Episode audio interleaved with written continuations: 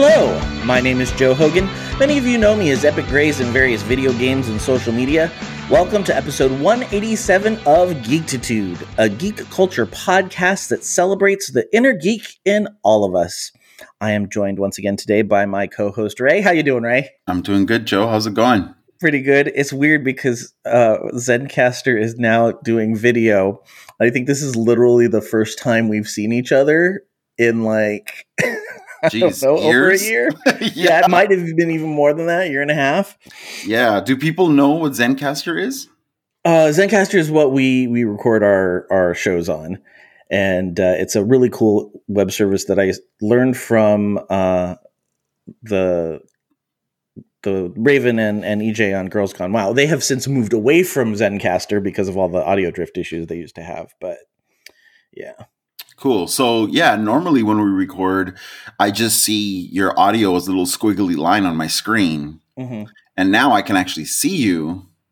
And of course, like I just mentioned to you off off mic, I am a visual, very, very, you know, heavily visual person. So uh I wonder how this is gonna affect our conversation. It definitely will be like an added element for me for sure. It just sucks because my show notes and everything are off this screen. So I'm like, damn it, I want to see Joe the whole time. yeah. Our reactions to things are going to have to Yeah. be described by one another. Uh, so Yeah. how you doing? What you been up to? Uh oh geez. You know, it's it's my life is now WandaVision centric. Um, and um I mean I you know a lot of a lot of taking in media. I'm not even feeling bad about it anymore. You know, for a Mhm, while I was like, "Oh, I've watched too many things today. I should try to you go for a walk or something." And now it's I don't even give a shit, man. It's just like whatever.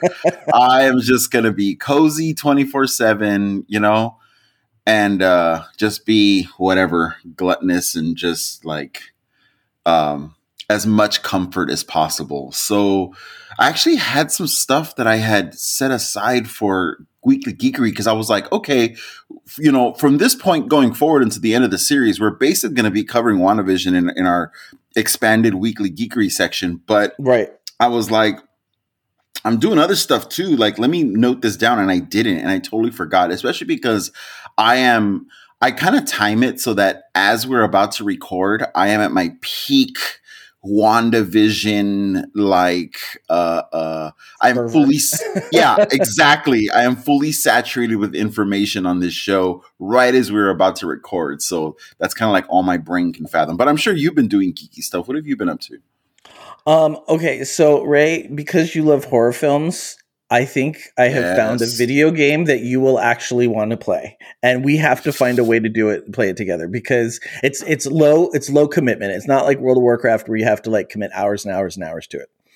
But what it is is it's called I have it's hard to pronounce Phasmophobia, Mhm. and basically you are ghost hunters Okay. and you go into like you start in a trailer outside of the house or the prison or wherever you're going to go to see the haunted whatevers uh-huh.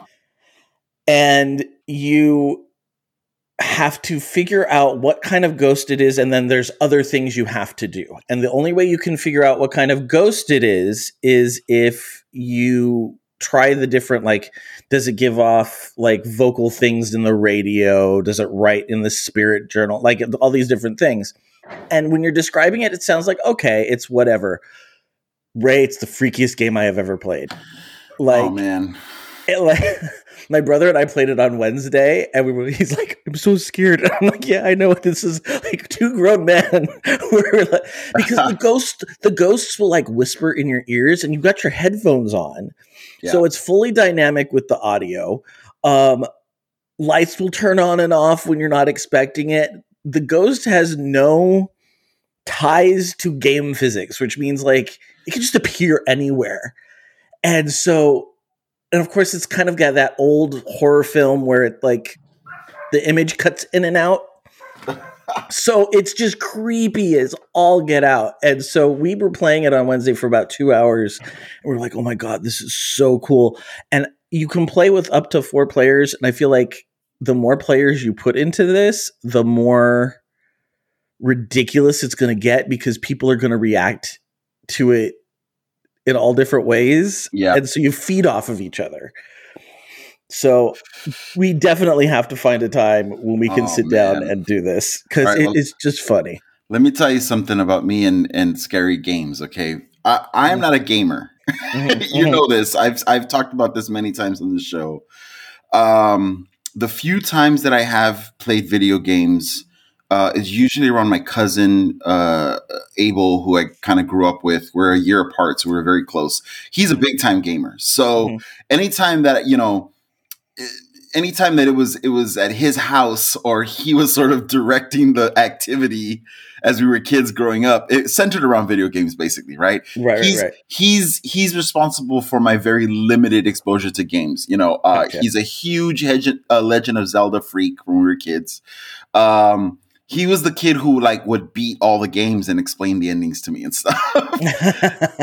well, I remember hanging out with him, and uh, we actually were roommates for a minute, and um, we would play Resident Evil together. I knew that's where you're going with. Joe, when I tell you I am not built, I am not built for the immersive experience that games provide. You know, Okay. I, I'm kind of in awe of that because obviously I'm a huge movie fan, and what I love about movies is that like I come to to movies fully open and ready to go on the roller coaster ride of emotions that a movie provides. Like I get really into it, and to me, like that's part of what a, uh, that's a viewer's responsibility to bring to the movie watching experience is you got to come ready, like to Right. believe, to, to just go all in, you know, to get Right. the most out of the experience.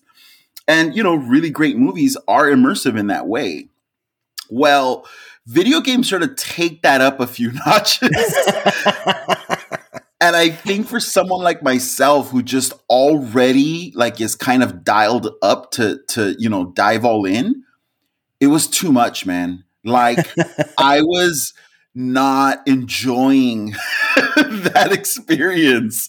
So like as much as I love horror movies, I feel like I've put myself in a position now where video scary video games are now I get it when people say I don't like horror movies. And I'm like what? Why don't it's too much. Like I just why do I want to feel that anxiety? Like life is you know scary enough and I just want to watch you know romantic comedies and whatever. And I'm just like oh man you suck. Like come on. That's me with video games. It's just That's funny. Um, okay, so do you like things like Knott's Scary Farm and and and that kind of deal? Yes, I do. I to the point that we went to Knott's Scary Farm so much that we decided to ditch it and start going to Universal Horror Nights, which Mhm.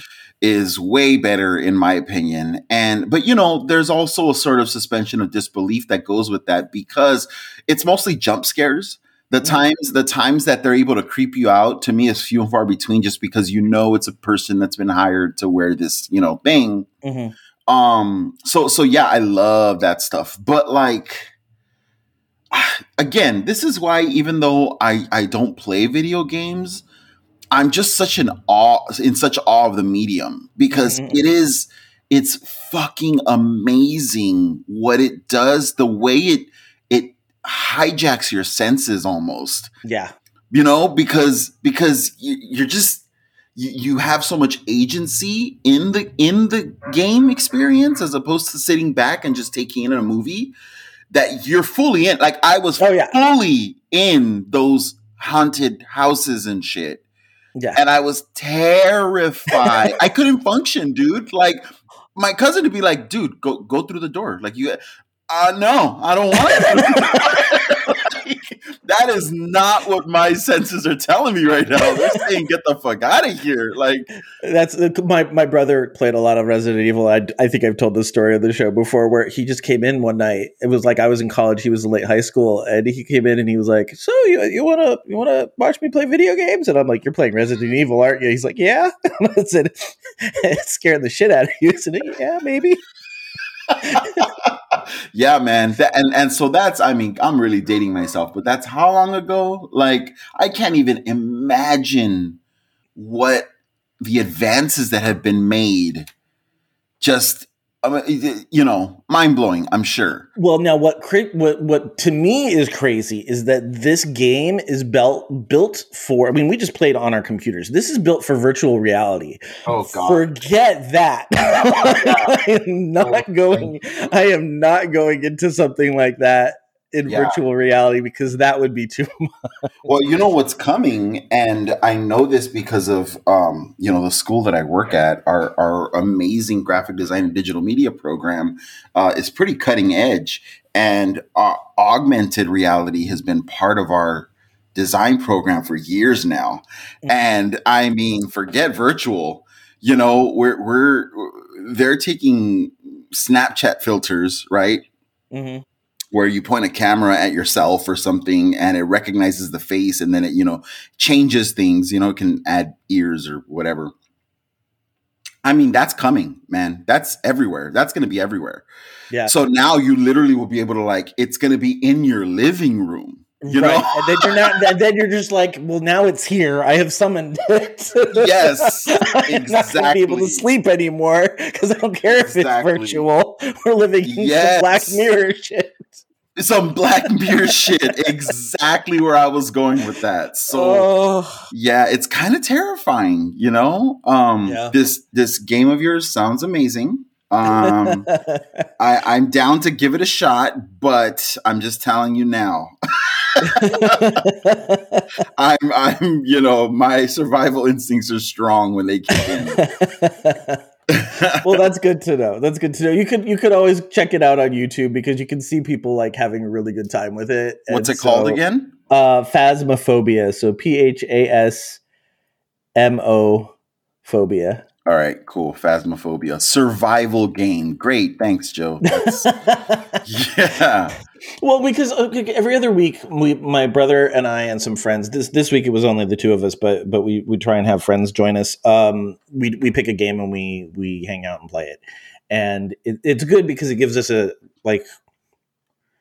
It gives us a chance to try other games because we all have the habit of kind of falling into the same rut of just playing the same games over and over again. Mhm. Um, but uh, yeah, we've put that on rotation now because my brother and I had a blast. Like he texted me later that night and he's like, "I am home by myself.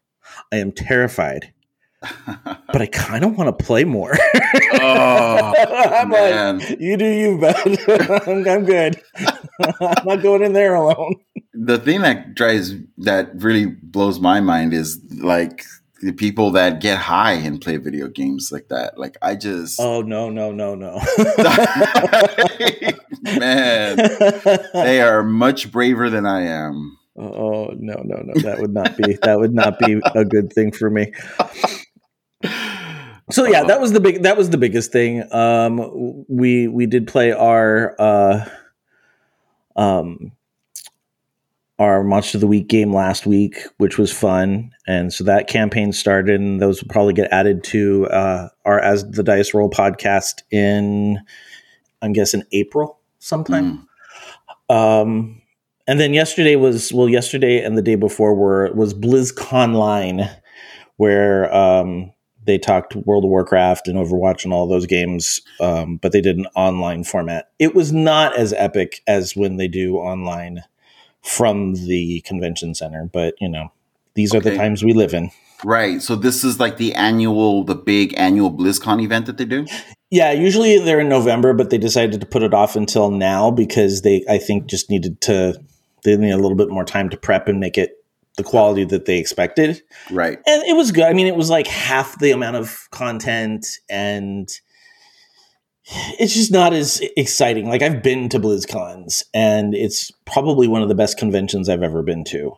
Yeah. And so, you know, you have like they did they did an amazing job under the conditions, but it was kind of it was kind of a bummer. It, it was that whole reality of what we're missing out on because of the pandemic. Right, right. Yeah. Um, you know, something that I did geek out on uh Yeah. this week is so I'm I'm taking a couple of classes, grad grad classes this semester, and one of them is a liberal arts class called The Science of Sight. And um we're basically learning about how our vision works and how our brain sort of processes imagery, including the light spectrum, which you know, as artists, that's important.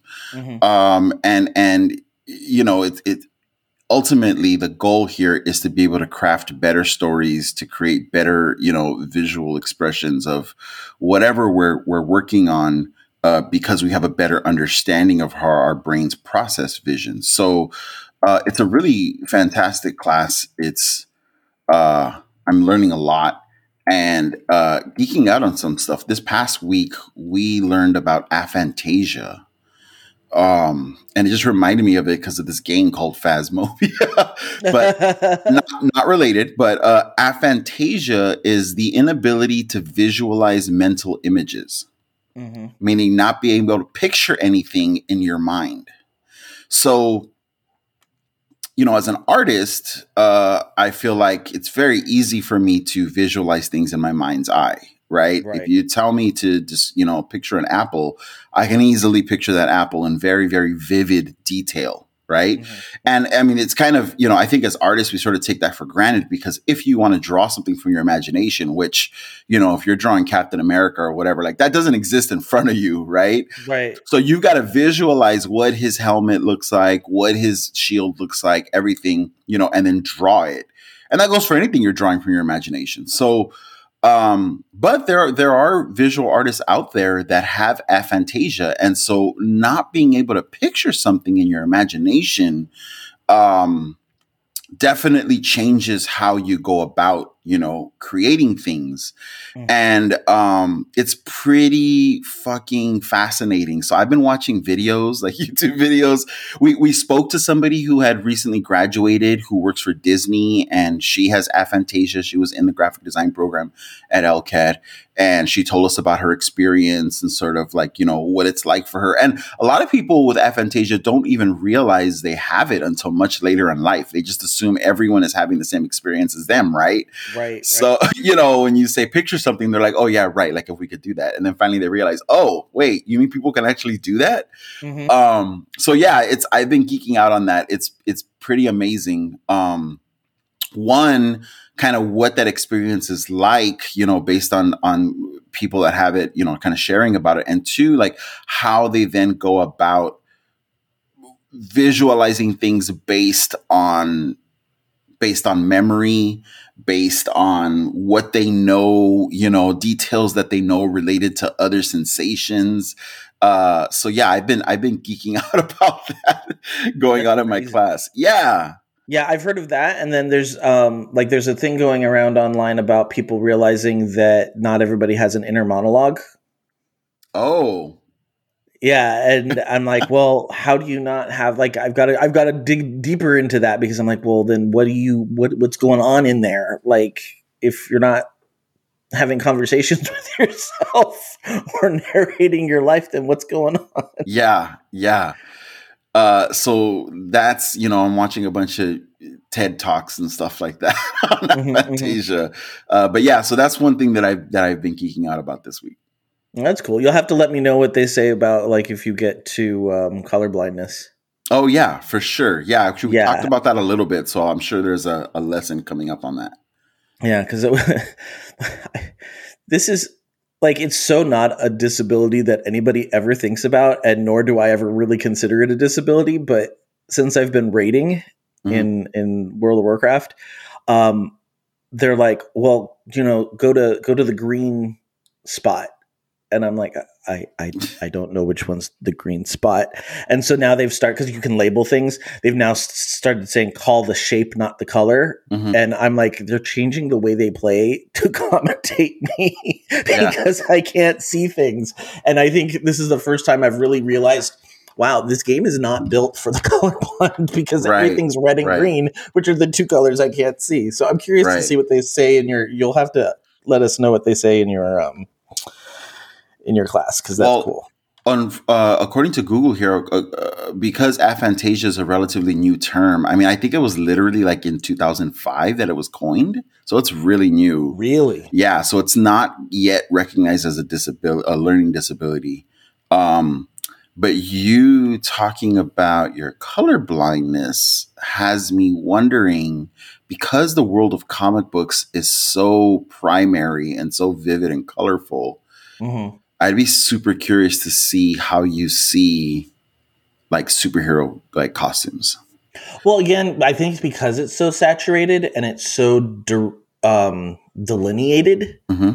Um, I don't think that it, that affects me that often because I, I don't have a problem seeing red and green. I have a problem seeing, I mean, I do, but I have a problem seeing purple and orange. Right, right. You've said that before. Yeah, okay. because I can't see the saturation of the red in there, or you know, the like greens and yellows are very hard to see because they're very close. Right, um, right. Pinks, pinks and whites are a problem because I don't see the red and the pink, so I just it just shows up as white. My grandpa was my grandpa was um, colorblind, and he was you know in the military, and he was kind of a guy's guy. He was a very very nice guy but very um, you know would would not have voluntarily worn pink. So we just didn't tell him that half his shirts had pink in it because no we realized that, that they were that was not white. It was pink. Right. He would not be happy about that. That's funny. Okay, good. Well, I'm glad to hear that you're not just seeing a, a Snyderverse version of all superhero no, no. movies. no, I think I think the two the two things that are as far as the movies go, I, I honestly had no clue who the Red Skull was because it was so unsaturated in oh, the wow. Endgame. I, I was like, who who is that? Is that Morbius? Is it didn't dawn on me that it was the Red Skull because his skull was not red. Right. Wow. Um, that with WandaVision, when I know that the bl- blood is red in the black and white sequences, I can't mm-hmm. say that the blood is red in the black. What do you see it as? Uh, it just it's just still that gray tone. Oh wow. Yeah, because the red's not saturated enough for it to pick up my eyes to pick it up. Okay, well that's a good segue because we are going to get into. I have some notes on color in WandaVision. Oh, okay, yeah, because they're they're now I could see the purple the purple stuff. Yes. Which I was surprised because purple is a color I have trouble with, but I yes. did see the purple. And yeah. Uh, do you want to get into that now or do you want to take a break? Uh, no, let's let's do WandaVision and then we'll we'll do our um our topic of the day uh after the break. Okay. Um oh man. Okay. uh so yes, they are color coding people to their powers. Mm-hmm. And I think this is going to be important, Joe, because, you know, spoilers for WandaVision, everyone. Uh, we're up to episode seven now, we just saw. Um, I think we're leading up to a big magic fight in the finale. Mm-hmm. And so it's going to be important to recognize who's using their powers when. So, you know, Wanda's powers are red or scarlet. Um, Agatha, who we can call Agatha now, and not Agnes, because mm-hmm. now we know it's been Agatha all along.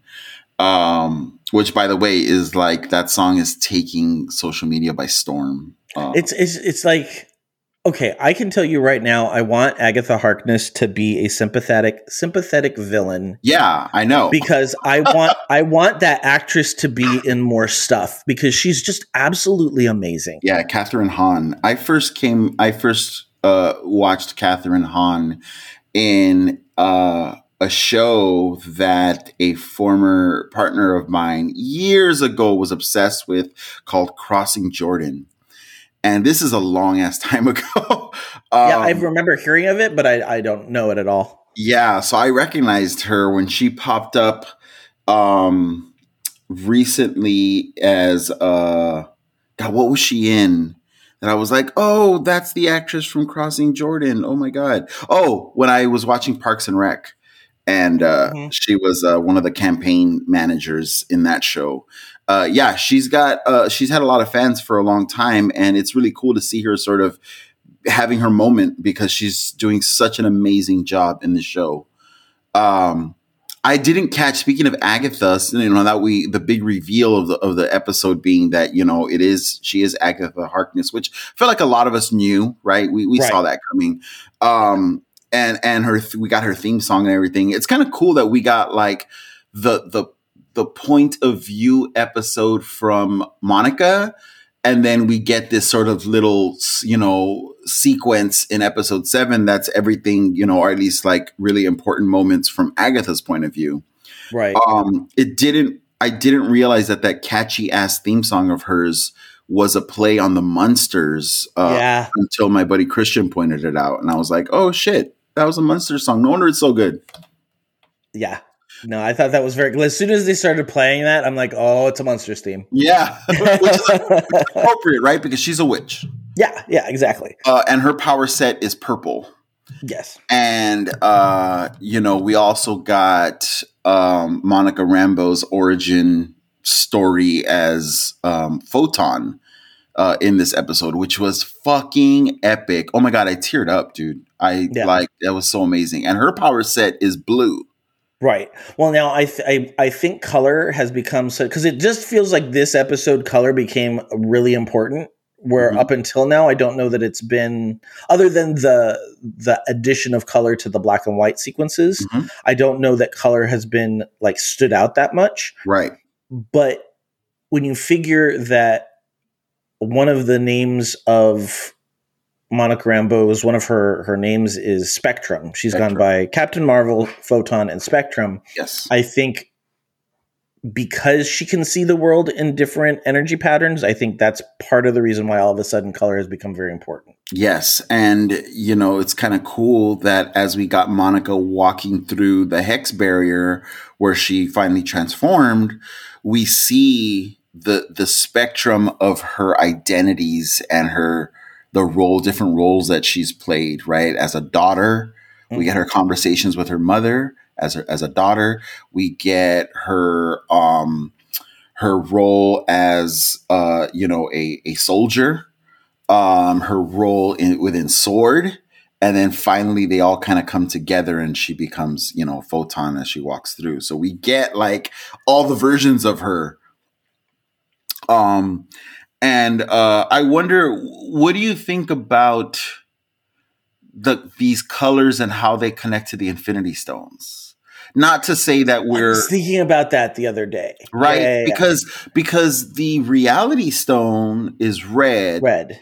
and that has the power to alter reality and that's wanda's power set so that makes sense that her power set would be red right um agatha's the soul stone is purple right No, it's a No, power stone. the power stone that's right the power stone is purple so i wonder if that has anything to do with agatha's power set and then the per- the blue one is the space stone right Mhm, Which makes sense because it's very uh, s- spatial, uh, cosmic radiation. Right. That's kind of where she's coming from. right So yeah, I do think that that's. I, what I wonder is, are we going to get three other, three other colors in this right well before the end of it? every time that we've seen Strange use his powers, they're yellow, hmm right? So that's and it, it might not be directly tied to this to the stones. I don't know. Um, it could be. It could not fit by the time we're all said and done. Um, but I do think that they're leaving space for when Doctor Strange shows up that his power set is also recognizable. I'm Mhm. trying to remember what because my my big theory that I'm that I'm sticking to that I'm doubling down on is that Mordo is going to show up at some point, and I'm trying to remember what Mhm. his power set color was. It green? I don't remember. Um, Yeah, I don't. it might have been it might have been yellow as well, but uh, but Yellow anyway, mind the Mind Stone, which is whole, the whole Vision's whole thing. right. And So, dude, did you see the trailer that they released for episode eight? Yes, The Mind Stone is making an appearance. yeah, definitely.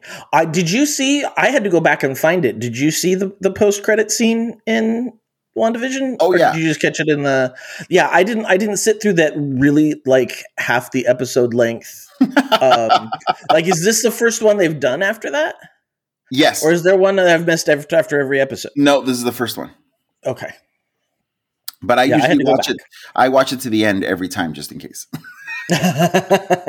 because I have a problem. Uh, so yeah, um, going down my list for episode seven. Um, one thing. So I only had a chance. I mean, we're recording this after you know on Sunday after Friday's episode came out. So there's only really been a couple days for people to come out with their videos and stuff. There's not a ton of videos out yet. Probably later right. later in the week we'll get more videos breaking everything down. But I was able to watch a new Rockstars video and I was able to watch an emergency awesome video. So those are the those are the videos that I've so the essays that I've sort of watched, mm-hmm. taken notes on, and then I'm kind of like jumping off of those and adding my own thoughts and ideas. But I wanted to give credit to them because I, I really enjoy their videos on YouTube. So um, one thing that was pointed out, I believe, by New Rockstars is that in the beginning of every episode, when we get the previously on WandaVision uh, blurb, that's Wanda's voice saying previously on WandaVision, right? Mm-hmm. Every episode, her voice gets sadder and sadder. Yeah, yeah, it gets more more depressed or yes, that yeah. tripped me out. I was like, oh shit, there's they thought of everything on this goddamn show.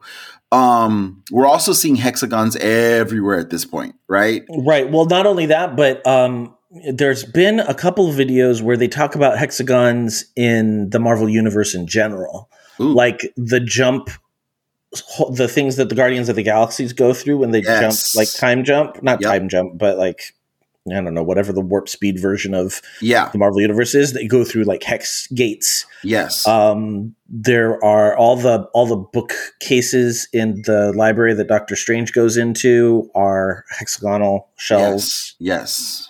And the idea is that a hexagon is an extremely efficient shape that yeah. appears in nature naturally. So, you know, it would make sense if you're dealing with an advanced race of beings or whatever, that the hexagon would be the most efficient you know a way to show the the advancement of their of, of their technology right? Mm-hmm, mm-hmm. um and did you notice that the shape of the hex over westview is different now? Yeah it's no longer a dome it's now kind of a multi-layered hexagon. Yeah so some people somebody said it looks kind of like a circus tent.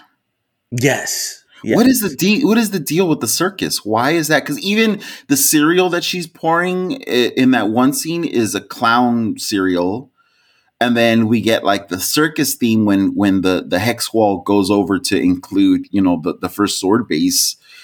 Um, is there any significance to that that you can think of? The, well, when it originally happened, I thought it was kind of because, well, first of all, you know, they set up tents for um, their, you know, their special operations, and the idea that they're just clowns, that they're just like they're not to be taken seriously, is kind of what I mean. If you think about it, she turns them into clowns, which you know you're not supposed to take seriously. They're supposed to be a joke, but a lot of people are afraid of them. Mm. So I feel like it's that kind of duality that she might be projecting. But why it, like, if that's what their intention is, I don't know. That's just kind of how I read it. Okay. Yeah, I was wondering about that because it just seemed like such a bizarre choice. And then mm-hmm. someone said, "Oh, the dome over Westview kind of looks like a circus tent, but it also looks like a huge hex, like coming out of the yeah. ground. I mean, a huge yeah. hexagon."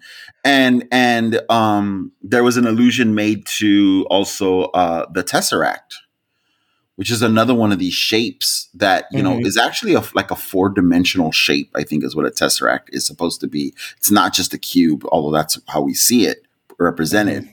So the hex could be like the shape around the reality stone, right? Yeah, yeah, yeah. Um, let's see what else. Um, so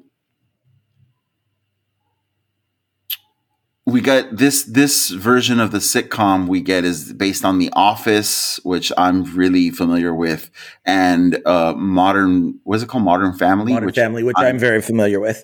Oh, okay. So what what part? Because I right away recognize the theme song, kind of sounding like The Office, and then you know the fact that that characters are breaking the fourth wall and looking at the camera. Does that happen in Modern Family as well? Yeah, in fact, I think somebody mentioned in one of these videos that in um, the Office, they actually break the fourth wall at least in one episode where they show a boom guy. Right.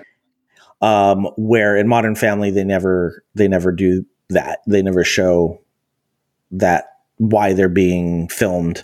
Right. Um right but uh, but yeah, most of the the way it's set up, it's that monologue to the camera in the living room mm-hmm. is very much Modern Family. Like okay. that's all the characters monologue in their living room to the camera. And um, that voice that comes off camera. That does happen in in the office in the later seasons, where finally someone kind of breaks that barrier and addresses Pam. Mhm. Um, that voice in WandaVision uh, is is Agatha's voice, uh, but it's just sort of like deepened, like digitally. Mhm, But it's her. It's it's Kathryn Hahn saying that, yeah, and Wanda doesn't realize that, right? Because no, we see later on during Agatha's little theme that she's blocked by you know some some equipment. Yeah. So do you think we're done with the with the shows now with the sitcoms? Um, yeah, I think. Well, I mean, I think we're going to see a little bit of that fractured reality that she was experiencing in this episode, where everything's kind of changing. I think things are going to continue to change, decade and and warp in and out of time. I think it's going to become very unstable. But I don't think we're going to see. I, I don't think we're going to see sitcom anymore because it's not broadcasting anymore. Right. So one thing that uh, I saw pointed out was in the in the intro to to this sitcom episode, we get Wanda, the word Wanda, um, sort of in different places, you know, spelled out with different things, and this was nodding to the multiverse and how Wanda is a Nexus being. Right, which is one of the things I put on my notes. And I, d- I don't know that they specifically made this reference, but they do the same thing. They've been doing the same thing in the Loki title, Yes. where they spin all the letters and it's all from different t- different fonts. Yes. And so this is, I think, kind of supposed to be the same thing, where every font is a different, um, you know, different dimension. Hers are a little bit more stable, where his are very unstable. Mhm. Um, Mhm. and the mixing of of realities. Hers is just she's a constant in all the realities. Right, exactly. I had to look up what a nexus being is according to Marvel, and it's what you said: someone who exists in all realities across the multiverse. Yeah, they're pivotal. They're pivotal characters, people, whatever that have to exist in each universe. So Jean Grey, the Phoenix, is one of them, uh, and Kang the Conqueror Yep. is one of them, Yep. and that we know is there. There's been rumors that that is going to be. That I think that might be the big bad of this phase. I really do. I I still think he's gonna be the Loki of this phase, not the Thanos. Okay. That's my call, but we'll see. Um, Yeah.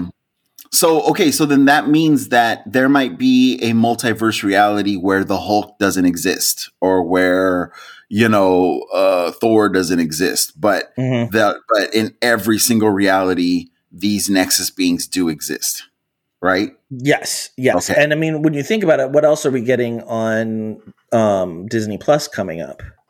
We're getting um, the Loki. Uh, we're getting Agents of Sh- uh, not Agents of Shield. We're getting uh, Falcon and the Winter Soldier. And we We're- also getting What If. Oh, that's right. That's right. So you're going to see a little bit of that. it's mul- multiverse. multiverse stories. Yeah. Dude, they're so smart the way they connect all of this. Like Yeah. everything leads so somebody mentioned that um you know what they're doing with WandaVision is they're sort of explaining to us what this concept is Mhm. so that by the time we get to Loki, we understand what the multiverse is and then we're going to see him sort of traipsing through it. Right. right? So that's they're they're using these shows to like lay the groundwork for when the movies come along we're fully like into it already. We get it. We can just you know we're ready to absorb the story that takes place. Hmm Now, I wonder because the the whole thing is they've been talking about um, what's Bettany's first name, the Vision. Um, paul Paul Bettany uh, has mentioned that he's very excited about performing with an actor that is going to be the big surprise guest star. yeah And everybody's talking about it being Doctor Strange. Some people are pulling different characters from X Men that it might be. Mhm. What if it's Loki? oh What if it's Loki coming in and going, This reality is not acceptable and right this is problematic? You know what I mean? So, what if this is kind of an introduction to his character in in his series. Yeah, has Vision, but Vision has done scenes with Loki, hasn't he? Has he? I don't think he has. Hmm. Because he's been in Ultron and and um, uh, Loki wasn't involved in the Ultron Avengers. Mm-hmm. And then he was in Infinity War, but in both of those, Loki was either dead or out in space with Thor. Hmm. So I don't think he's ever performed with uh, Tom Hiddleston. Okay, that's that's interesting. I'm going to write that down as a possibility. I like that. I haven't seen anybody actually suggest that. You heard it here, folks. I actually got one. called one. We'll see if it's right, but I actually got one that nobody else has talked about yet. Well, at least I haven't heard. Yeah, and I'm I'm looking at everything that I can. Um, one thing before we move on from the intro, uh, the office like intro that shows the word Wanda in different realities. I think there's one clip that is like kid like a ransom letter that says mm-hmm. i know what you did wanda or something like i know what you've done yeah. And I'm like, what is that? Like, do, is that simpler than I'm thinking? Because that seemed really weird. Like, I know what you've done. Well, I, it's the same thing as when um, Agnes's voice comes on as the director and says, "Well, do you think you deserve?" It's right. I think they said, "Was that something you deserve?"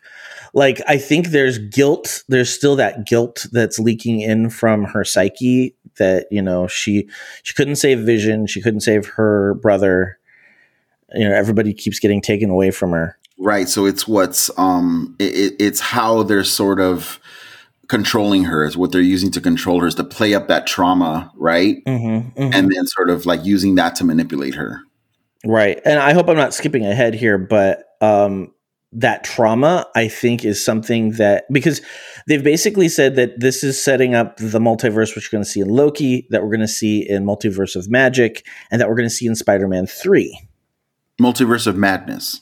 Madness. I'm yeah. sorry, I keep saying magic. Madness. Madness. Yeah. Um, but they were also talking about kind of the first venture into this multiverse idea was in the animated Spider-Man movie, mm-hmm.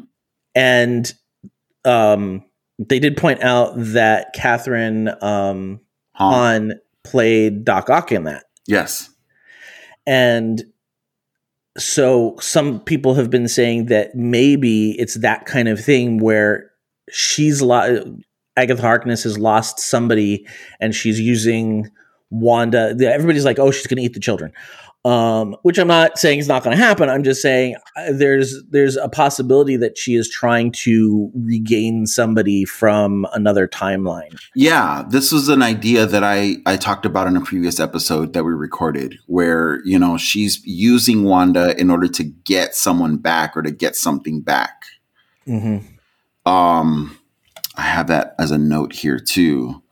Uh, I have so many notes for Agnes. Um, she clearly wants to to access the nexus. Um it's so the the commercial pretty much spelled it out too. The this this episode's commercial was all mm-hmm. about the nexus uh as a as a what was it? Some kind of pill right? Some kind of antidepressant right right, right. or something?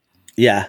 Um now what do you think let's run with that. What do you think she wants back or she's trying to get? Do you think she's lost someone I think she's either lost. I think she's lost someone. I think you know. There's the top. Maybe maybe she's lost Ralph. Right.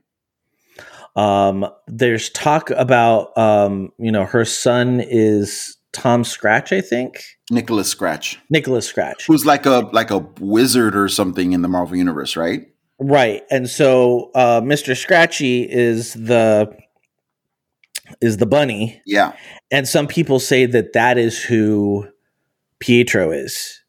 Is that it is her familiar it's this scratch right. character. Right. So because we do see the shot in her little theme song where pietro when he shows up and knocks on the door he he's he was just sitting at a at a picnic with her on the front lawn. Mm-hmm. right? She's sitting on the front lawn and she's controlling him um, but here's and I thought, oh, maybe that's the rabbit. Like she's using the rabbit, like she's she's turning it into a person. But and and I could this could be just editing, but at the very end where he shows up to confront Monica in the in the little post credit scene, uh, when they show Kathryn Hahn, when they show Agatha in the dungeon area with Wanda, she's holding the rabbit and stroking Mhm. the rabbit.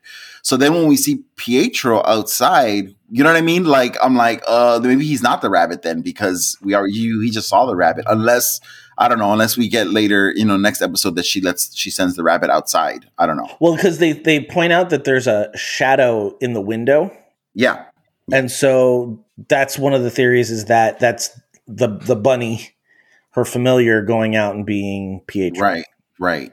Okay. Um, let's see. Yeah, I, I love that Wanda says at one point to the to the twins, he's not your uncle, he's not to be trusted. Yeah. And it's like, okay, he's not Pietro. We got it. Like, cool. Okay. Yeah. Um let me see.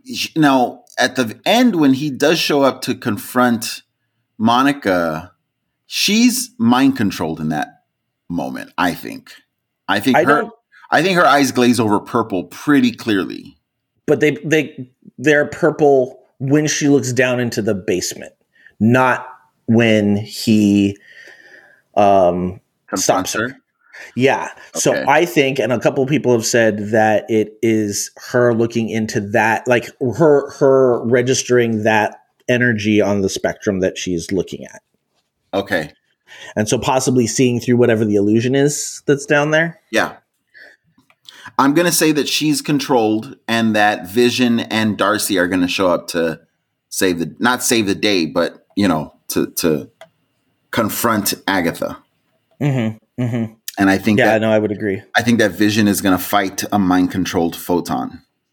Oh, that would be cool. Can I tell you how happy I am that they are giving Monica Rambeau as I think they're, they're taking their time with her, and she's not just one of these secondary characters Yes. that that are being thrown at us. Yes. Because I feel like I feel like this is more treatment than she's gotten in her entire existence post 80s Avengers. Well, I think Monica, I mean, Monica, I think that Marvel also recognizes the importance of a non white male character.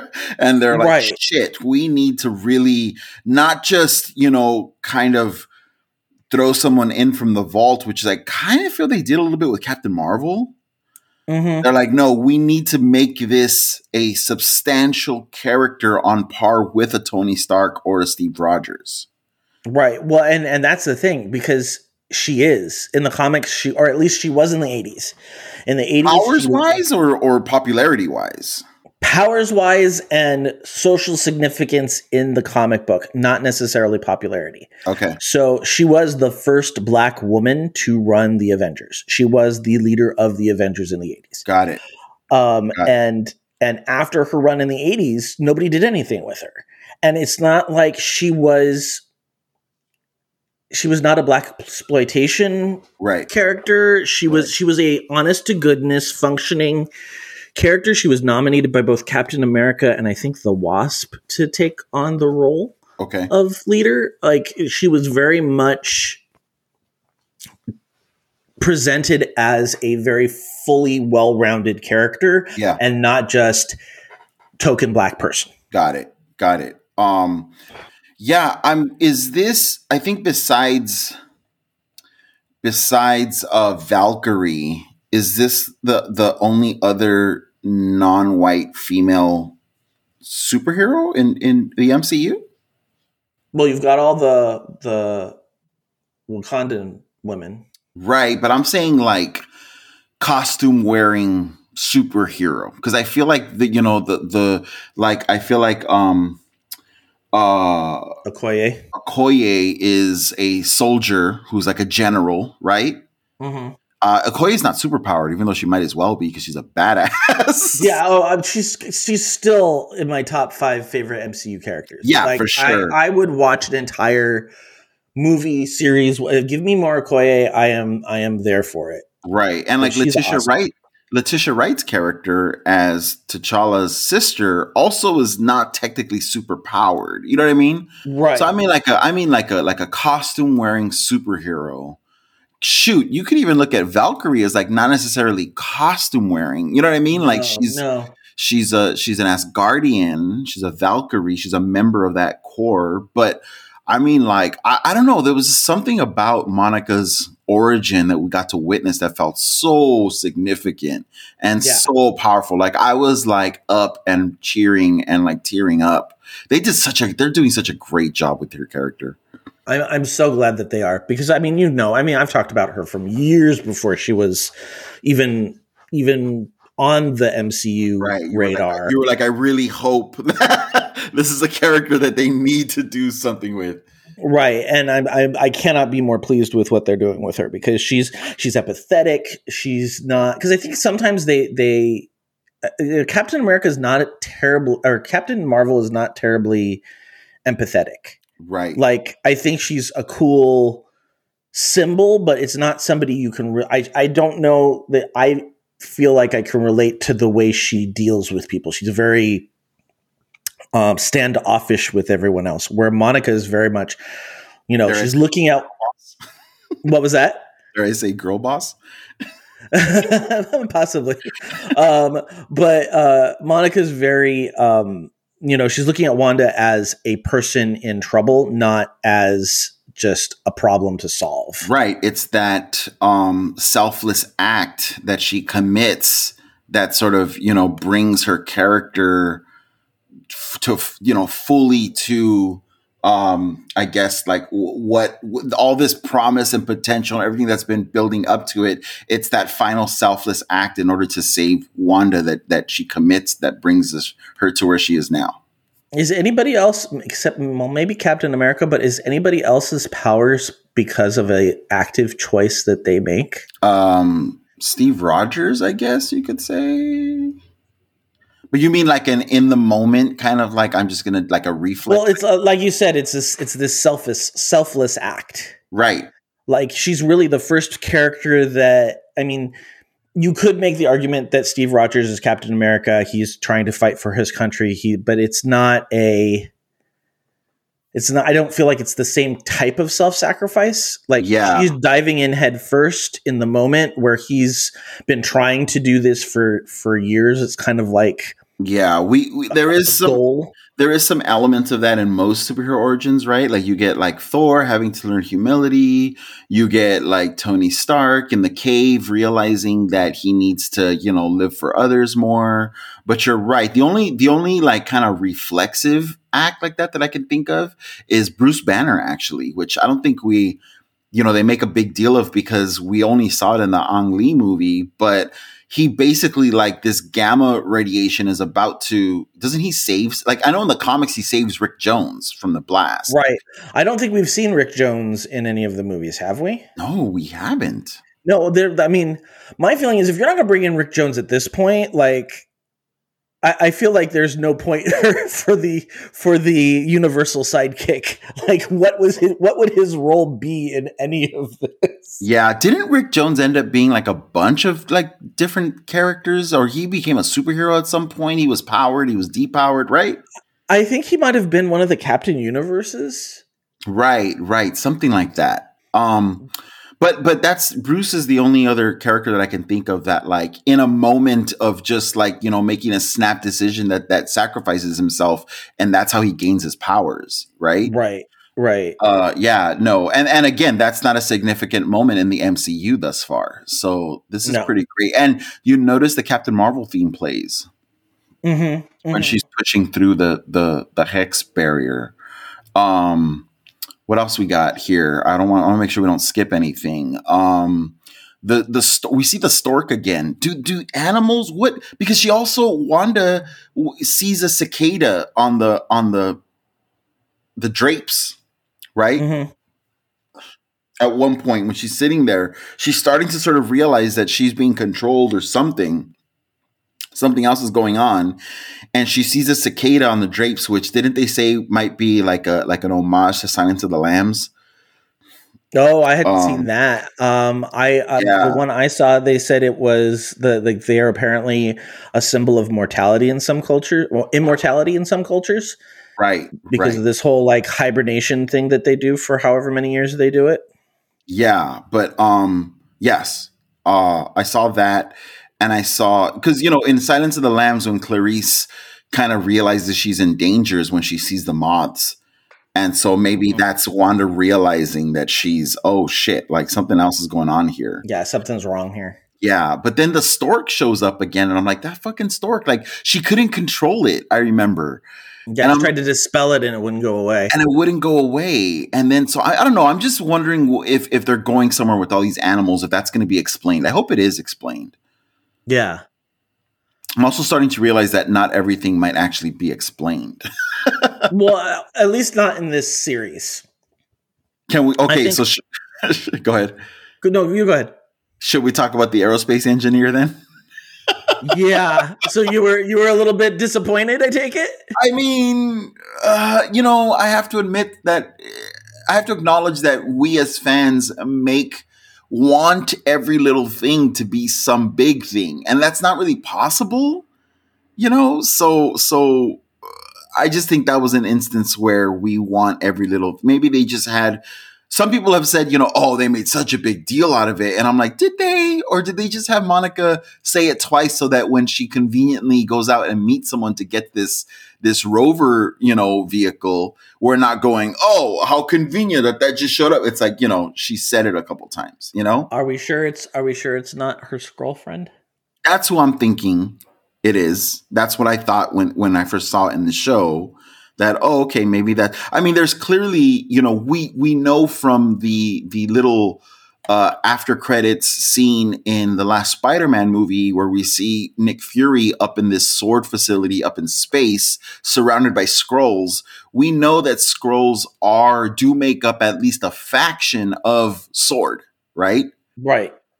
Right. So- and and on top of that, the I mean, even even Jimmy Woo knows that Skrulls exist because he writes them on the whiteboard. So Right. This is So- not a this is not a secret at this point. Exactly. You know, and and so when uh I think it's Major Goodner is the name of of the the person that Wanda meets up with when she says, you know, that's not uh, Monica says thank you for being loyal to my mom and she said that's not all we're loyal to. Mhm. I think, you know, and and I think they connected it also in the video that I saw to Hayward telling Monica when he's debriefing her in the, you know, whatever episode he does that, I think a fourth episode, he's like, uh, you know, we uh, of of the of the people that sort of disappeared on us, you're the first to report back. Mhm. So there, you know, it could be this faction of Skrulls that works with S.W.O.R.D or used to work within S.W.O.R.D that is now like they're just not they're doing their own thing. Maybe they recognize that Hayward is, you know, maybe not the best guy to be working under. Right. And it's become very obvious that um that Vision is the only reason why Hayward is involved. Right. Like he he's the one who sent Vision the the email. Um, Yeah, that was, I'm so glad that that was pointed out. That you know, when Vision was at work and he gets this weird email, it's coming from Hayward, and Woo Yeah. Woo is the one who points that out, right? Yeah. Yeah. And so, and he's the one that's being tracked.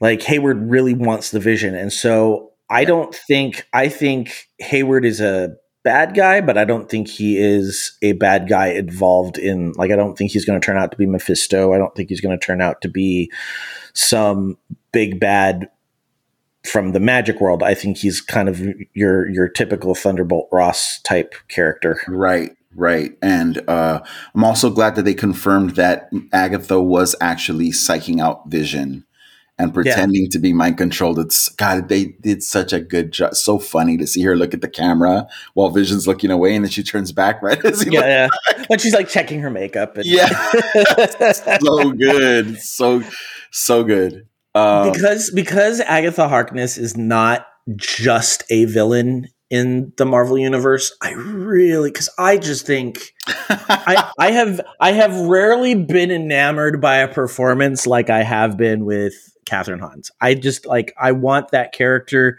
to be like it can be this like Loki.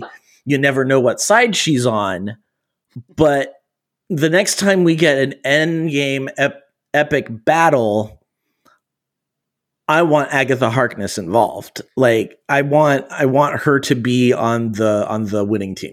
It's so funny because I thought of you during the episode, during the ag it's been Agatha all along. I thought, oh, Joe's not gonna like this. Like I thought Joe want you want like you have such affinity for these characters. Like I remember when it was you know we were talking about Scarlet Witch is the is the villain of this show and she's the one who's kind of doing everything.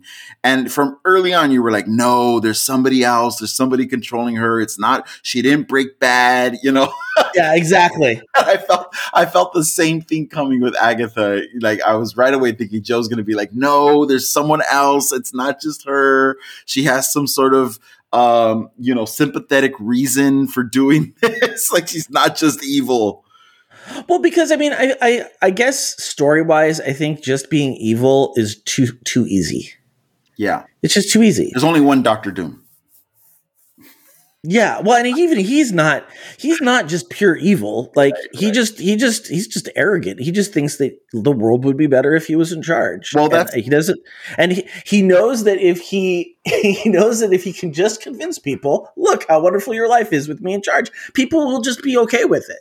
Right. That's a well written villain, right? No villain thinks they're actually evil. They're the good guys right, in their, exactly. their view, right? Yeah. Yeah. Well, um, I mean, he's not doing the, a well written Doctor Doom is not doing what he's doing because I mean he'll he's either doing it because his ego has been stepped on and he wants revenge, which is fair, or he he thinks like obviously the world would be better if I was in charge. I mean, they he and he, he basically might be right. I mean, Latveria's not hurting no, Latveria's not hurting. They love him, and he was the he was made God in the last Secret Wars. Wow. Like he was he was given the Infinity Stones and remade reality, and people didn't necessarily love it, but it it wasn't the worst thing to ever happen to the Marvel universe. Okay, so then in terms of Agatha, I mean, there is an interesting opportunity where you know for her character where we're going to find out that she's suffered some sort of trauma, just, you know, like Scarlet has, and she's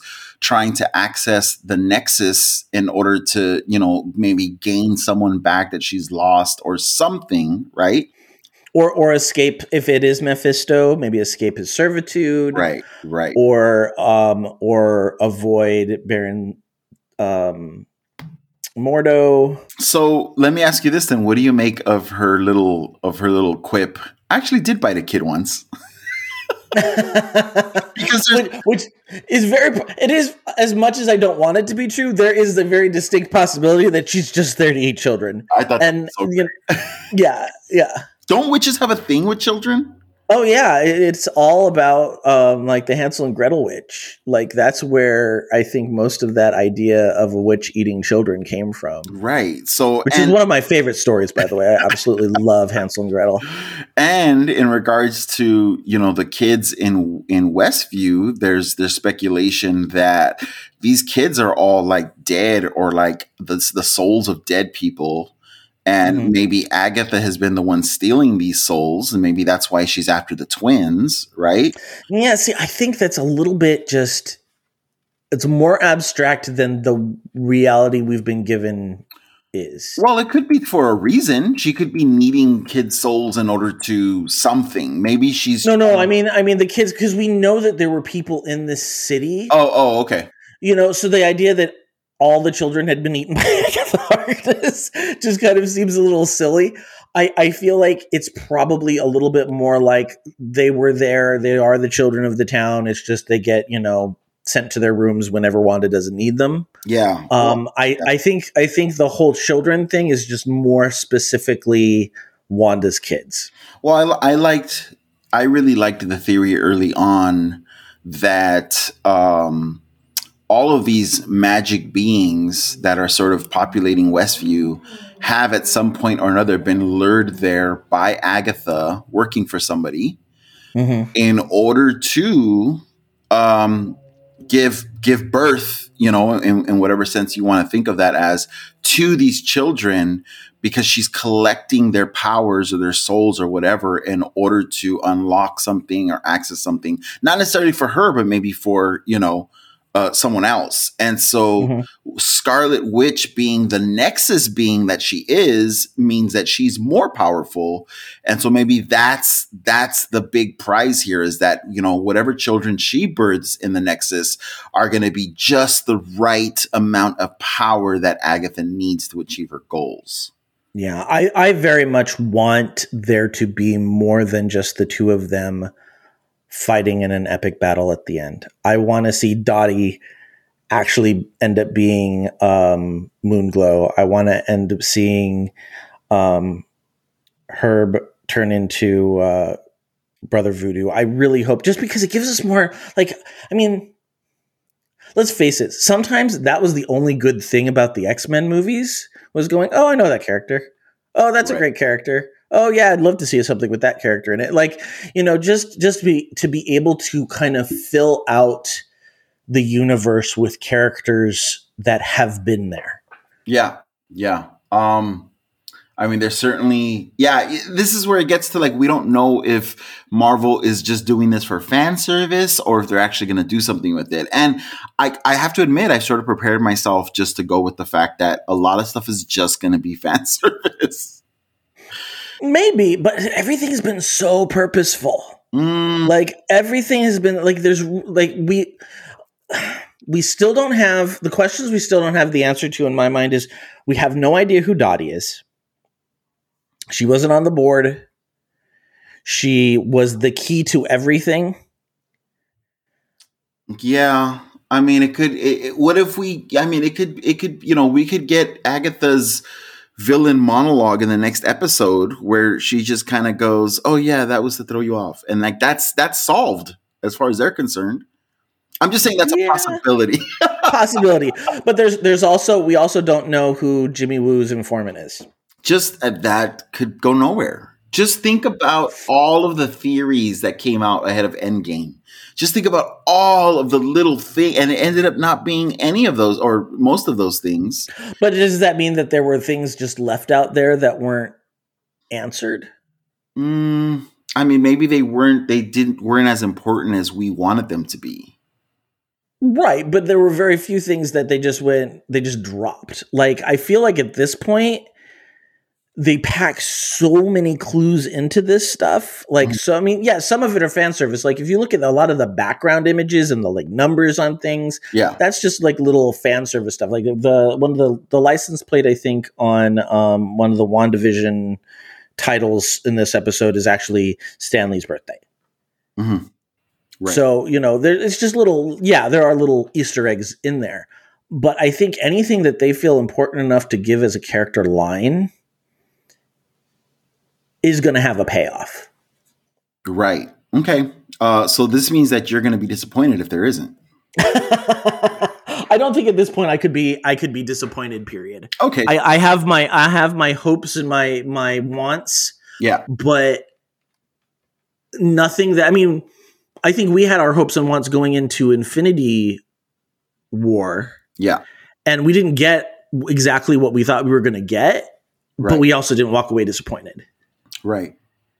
Um, I have a bunch of Agna, Agatha notes. Uh, I love that they uh, they give kind of hints that she might be super old or ancient, mm-hmm, mm-hmm. Uh, which would make sense for witch. I love the little. I got this mole on my back. Can you check it out? it's like witches have moles, you know, and wonder yeah. if that's going to be something. Uh, in the comics, you're right. She is not always evil in the comics.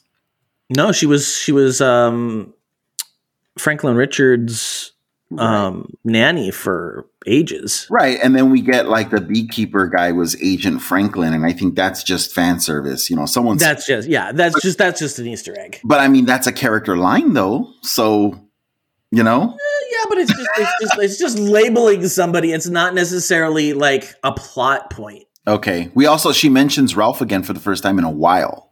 Yeah you know and of course we, as we've mentioned we see Señor Scratchy again. Um i love oh man. Okay so this is a big one. I don't know if you've come across this yet. Um oh well hold on. Let me see if there's anything else i need to cover before we get into this. So did you see did you see the theory about agatha and her plants? Yes Oh my god, that was the way that's sort of been like no pun intended planted throughout the series. yeah, was great. Okay, so apparently she's growing a plant like in the apparently in the comic books Agatha grows a plant that allows people to see. Do you remember exactly what they said about it? Like, yes, it's called the plant name is the Wundagore Everbloom from the comics. It's also featured in Tom King's Vision series, which this show is partly based on. And it, people eat the plant to see visions of their life according to the pain that they feel or through through feelings of pain which like gotcha. wow like okay that's that's very spot on yes very, very spot, spot on. on and we see it throughout the series i mean geez, the new Rockstars video really covered this excellently because they show all the clips where they show like Agatha giving them plants. Uh, they show Agatha's front yard, you know, where all these plants are like all throughout her garden. We see her like spraying some kind of perfume or, or something at one point. We see her make tea for Wanda, where we're thinking it's an herbal tea made from the plants. Like all of this stuff that that's how she's been drugging Wanda all along and controlling her. Yeah, and it it makes sense why she would break out of it every once in a while. Right, because she needed and, to be redosed. Yeah, she needed to be redosed. Um, and then, so it's a Wundagore plant? Yes. Isn't that where the High Evolutionary lives? I would not know that. You would know that. I'm pretty sure that that's where the High Rev- Evolutionary. Hmm.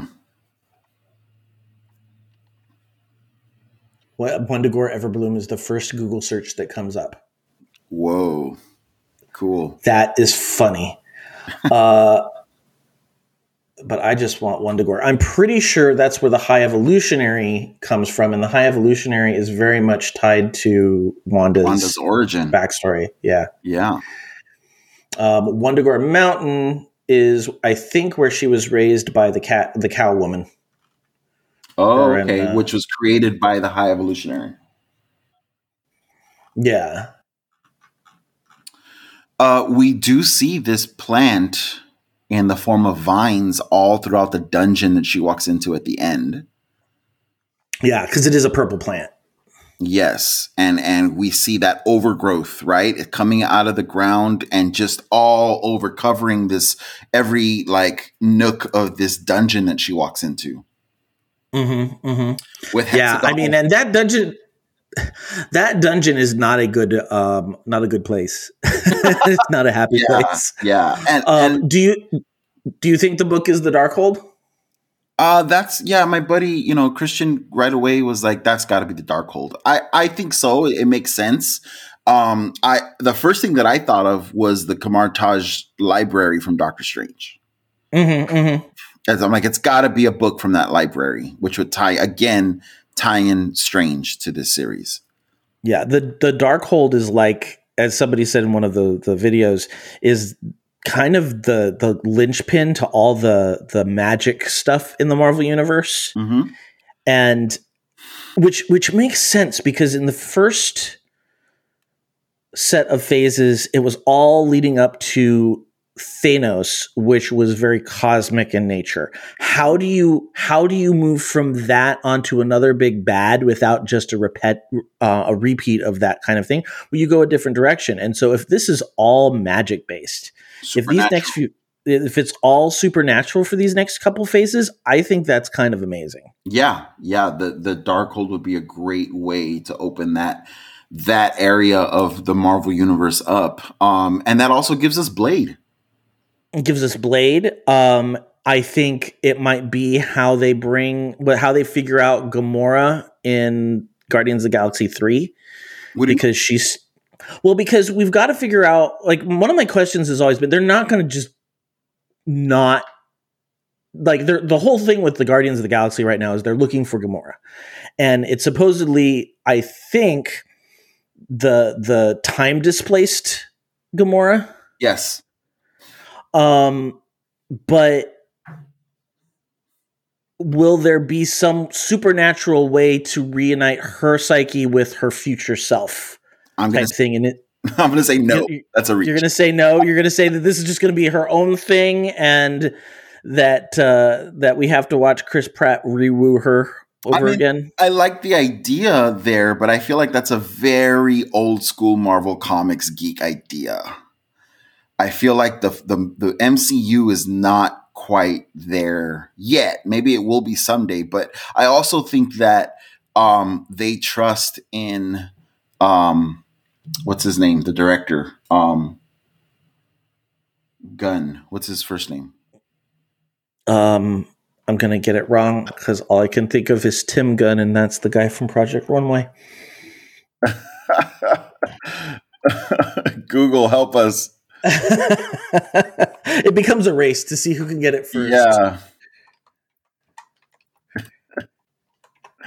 James Gunn.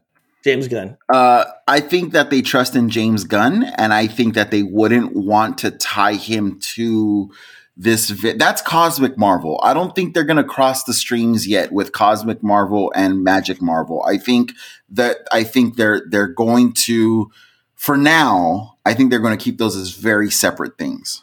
See, I I think I think because they tie everything so closely together, and everything about the first several phases was in some way Infinity Stone, or a lot of it was Infinity Stone motivated, but it was definitely in this reality of the creation of heroes. I think if Marvel goes, okay, these next few phases are all mystical Marvel, it's all magic and multiverse and um, weirdness go, I think people will be like, okay, how do I fit this galactic thing into that theme? Like, it doesn't necessarily have to be all magic, but there's got to be, I think, some sort of mystical element. I think that's also where you're going to get. Um, oh, I just had it. There was another. I think thing it's that I'm like. I think it's more likely that the time variance authority comes after her because she's a being out of time. I think oh, that's brilliant. I think that's way more likely that Kang is going to be involved in that way possibly Oh, I like that. instead of the the mystical magical thing because I think that's already tied to the nexus. That's already tied to time variance. Okay, so maybe it's not. Maybe it's not. Maybe the the mystical is just one aspect of, um, The time storyline. like like it. Well, it's all about these multidimensional things. Yes, and so multi- so the magic is one way to access that kind of multiverse. Right. Right. But there's also we also know that you can do that with um, all the stuff we learned in Ant Man, and there's all these different other places that you can do it as well. yes. So which is also where a lot of Reed Richards stuff comes in. And I would actually say for the first time, this would lead me to think that maybe Doctor Doom is your big bad. Because who else in the Marvel Universe is known for marrying so seamlessly science and magic? Yep, that's the person. That's the person that I think we're building to. I don't think it's I think Kang is going to be like, you know, I just I don't know, maybe I'm maybe I'm not giving Kang his due, but I just think it's going to be an Ultron situation. Not to say that he doesn't have a big impact cuz as we can see Ultron is still playing a role in some way, but I just uh-huh. don't see him as the Thanos level character. Well, we're gonna see that. We're gonna see Ultron again, and I, I even if Kang is not the the big bad at the end, I don't think that this is the only phase or set of phases he's going to be appearing in. Right. Because as we know, he's a he's a he's a Nexus being. He's he's integral to all timelines. Yeah, yeah. Um okay, some more notes that I have here regarding uh the twins. Well, here's a question for you: Should we take a quick break because we are we are wandering it out on this one, and I may I'm I'm thinking that maybe we won't even get to our last uh our our post commercial break topic. So do you have do you have enough to cover another half hour when we come back? Joe, no, not a problem. All right. Well, let's take a quick break and and we'll come back and we'll we'll just keep going on WandaVision because what else do we have right now that we can deep dive this far into? I try to warn you. I try. All right, we'll be right back. When toxic culture has you down, when you're just looking to laugh and have fun. Kick back and enjoy watching a video game. Or just make some new friends. It's time to visit the Geek to Geek Media Network. a community of podcasters, streamers, and bloggers. Well, more of a family than a community. all dedicated to geeking out about the things we love. Things like video games, Star Wars, Comics. Movies, K-pop, Disney Plus. Keanu. Keanu Reeves. New. or whatever our community decides is the next best thing. That's right. We have a great online community on Slack and Discord where we chat about our weekly geekery with listeners and viewers. and each other. Yep, and each other in real time, and we can't wait for you to join us. So come check us out at geek2geekmedia.com. And escape toxic fandom for something much more. Keanu? Yes, Keanu. And we're back. What else we got, Ray? what other what other deep dives are we got? You know. I love. I didn't under. I didn't really fully get it at first, and then it sunk in that Darcy went from being cuffed to the front of the car to being an escape artist. That was Mhm. fucking well done. And then the agent who cuffed her and left her behind turns into the strong man. And she Yeah. knocks them out before they leave. Oh yeah, yeah. I, I love, I love the Darcy character, and she's another one that I hope this is not the last we see of her because this is fine. Like, I didn't really see what her job was in the Thor Mhm. movies, but now I'm like all about this. yeah, character. her and, and Woo didn't have a lot to do in this past episode, but I feel like they're still going to play into the the ending of this in some way. You know, Yeah. and and I know she's she's inside the hex with Vision, right? Yes, and and Vision woke her up. But didn't Vision at some point like fly through the car and just like take off? Yeah, so, so so she was with the Vision. I don't know that she is at this point. I think she's going to come running in last minute and save the day. And where's Vision at this point? I think en route to find Okay. Wanda. That's I'm telling you. Th- I'm this is my guess. Write it down. Photon is mind controlled. Vision is going to show up, and while Agatha's doing her thing with Wanda, Vision's going to have to go through Photon. That's my Maybe. that's my prediction. Maybe it's definitely possible. It's just her eyes were his her eyes were purple before she looked at Pietro. So Okay. If she was if she was and you didn't see like with Wanda, you saw the the lines kind of go into Yes. her eyes. You didn't see that with Okay. Monica. So I'm I'm not sure, but I mean I I I would not put it Okay. past them. I do I do think it makes sense. It, it is that classic um heroes fight each other and then fight the big bad. Okay. Trope. And um my while we're on the the topic of of predictions, uh I do think I'm hoping at least that the Major Goodner character is a Skrull. I would love for them to call back to Talos's daughter that Monica Monica played Mhm. Uno with in the Captain Marvel movie, which we got I think a callback to with the twins game turning into Uno at one point. Which is funny that that that is their equivalent of video games. is that before video games there was Why, Uno? why is that? I just find that kind of entertaining. Yeah, yeah. What, where where is that correlation? right? It's like pre-video games. What do kids play? Uh, Uno. Um, Apparently, yeah. Um, I, I'm man. You know, I'm torn because I feel like there's a chance that we're gonna get big epic bad guy still, but I, I just don't see it. I feel like maybe we'll get like we spoke to already. Maybe we'll get like a a deeper motivation for Agatha, but I don't know. Some mm-hmm. people are still predicting Mephisto. You know, they're saying the twins are part of the demon soul still, and I just feel like the story we're starting to see the edges of the story, if you know what I mean.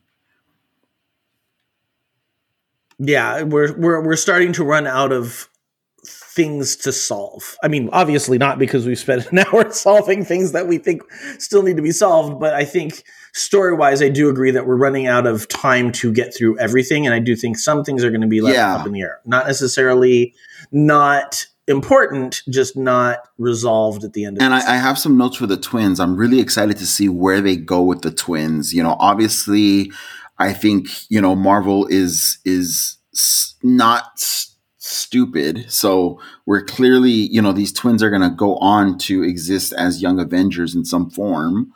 Um, I do think that Wanda's going to lose them at the end still. I think she's going to suffer that loss, right? Now, in, in what capacity she's going to lose them, who knows? But I don't. Oh, Ray. what if? What if that's what? What if that's multiverse of um, madness? What if that is oh. what the? What if it's? What if she goes to to Doctor Strange to help her get her kids right. back? Yes, that because they are going to have to age them up at some point. Still, Right.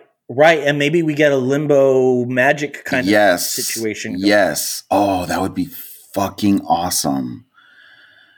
That would be great. If that's how they introduce magic into this universe, I will be very, very well, the- one of the twins, I can't remember his name, but he seems pretty powerful already. Like he's he's reading Agatha, and she's so uncomfortable. When he's like, "You're quiet Yeah. on the Yeah. inside," and she looks at the camera like, "What the fuck?" Like, right? It's true. It is true. Yeah. and um, what was the other kid's name? Speedy Wiccan. Wiccan? That's right. That's right. Um, so uh, I I loved the theory that I came across that the delivery man, the mailman, is somebody significant. Yes. It's very possible that he is the witness, the, the witness. Oh, I hadn't thought that. Okay, yeah, yeah, Because it's the whole idea of, of he's a messenger. right, right. And he seems to be pretty aware of what's going on too, right? Like, Mhm, like I, mhm, I didn't mhm. catch until until I was rewatching in the video clips. Uh, I didn't catch that his delivery service used a rabbit logo. And Right. So I was like, oh shit. Like, okay, you know, he's he's I mean, we still are like, who's Ralph? Ralph is missing. Is is is are they Agatha has remarked on Ralph being her husband, right? Um Mhm. she hasn't made any allusions to a child of her own, right? So Right. in the comic books, Señor Scratchy, or or sorry, Nicholas Scratch is her son, right? Right. So I'm just wondering where they're going with that. You know, sometimes they sort of at the MCU will sort of like like put a few characters into one. You know what I mean? mm-hmm. Mm-hmm. So I'm, Well, I wonder. I, I think at this point, Ralph is. I still think Ralph is Mephisto because I think because it's that whole kind of married to the devil kind of Yeah. idea. That's kind of what I'm I'm thinking it's going to be, but I don't know that we'll see him in this series. I think that she might be doing this to either get something back from Mephisto or to um or because she's being trapped by Mephisto. I do think that there's going to be a sympathetic reason why she is um, in servitude of Mephisto. But the other thing is, is if she has the Darkhold, the Darkhold is famous for corrupting Mhm. people. So she may just be under the influence of the Darkhold. yeah, you know, uh, I think it was earlier in the episode where I think it was Monica says to the camera, or maybe it's no, it's Monica when she first gets expelled from the hex.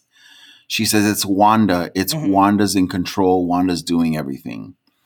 And I think Mhm. you remarked on an episode that we recorded that's clearly a fake out. When they tell you something that plainly, it means pretty clearly that she's not Right. the one in control, right? So can can we read Exactly, yeah. Agatha's theme of it's been Agatha all along as another kind of psych out? Like they're telling us it's been Agatha because it hasn't been Agatha. Or it isn't just Agatha. It's very possible. I mean, even though I think I, yeah, I think Agatha believes. well, she's Agatha. I mean I think she thinks that she. I don't. I don't think she is. I don't think she is. I don't think she is being controlled in the same way that Wanda is. But you th- so you think she's unaware because she seems like she's relishing in a kind of evil way what she's doing. Like she doesn't seem unapologetic about it. She doesn't seem like she's being forced to be this evil. She's laughing and shit. She's having a great time. It's true.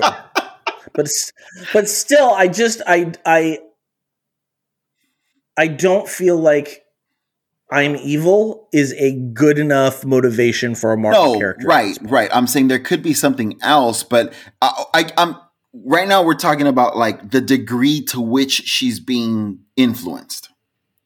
You know what I mean? Is she Mhm. working with And I- someone to get something that she also wants, or is she pup being puppeted? I think she is either being controlled by something like the dark f- the Darkhold where like she she's being corrupted and which is why she would be quote unquote relishing in this um or she's using you know she she feels like she's getting what she wants. But i mean remember a whole bunch of this stuff is being cast as. Like this whole show is about different people being cast as somebody. Yeah, so w- there's nothing that says she can't have been cast as the bad guy and you know think she's the the mustache twirling bad guy but having but still being controlled Okay, by I disagree with that. Just because I feel like she was already cast as the nosy neighbor, and now we're seeing who she really is. I don't think there's another layer on top of that going on. Um, keep well, keep something in mind too that I came across that was that I thought was significant when Wanda walks through the kitchen down the steps into the dungeon.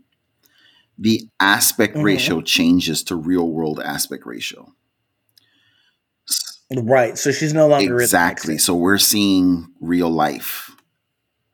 So so that's why I think that it's we're seeing the you know we're seeing what's really going on now. There's only two episodes left. I think that Yeah. they're setting setting this up. There, this, this is true, and, I- and I, I will fully, I will fully own that I do tend to be like, you know, this is a character that I think would be interesting as a good guy, so I want to see them Right, guy, right. or at least not a, at least not as the the mustache twirling villain that she's being made out to be. At Yeah, but I think um, you know, the MCU's been really great so far at um giving their villains proper motivation. Even Baron Zemo is upset at the loss of his family, and that's what's driving him to do Mhm. these things. He's not just mustache twirling, you know? Mm, that's true.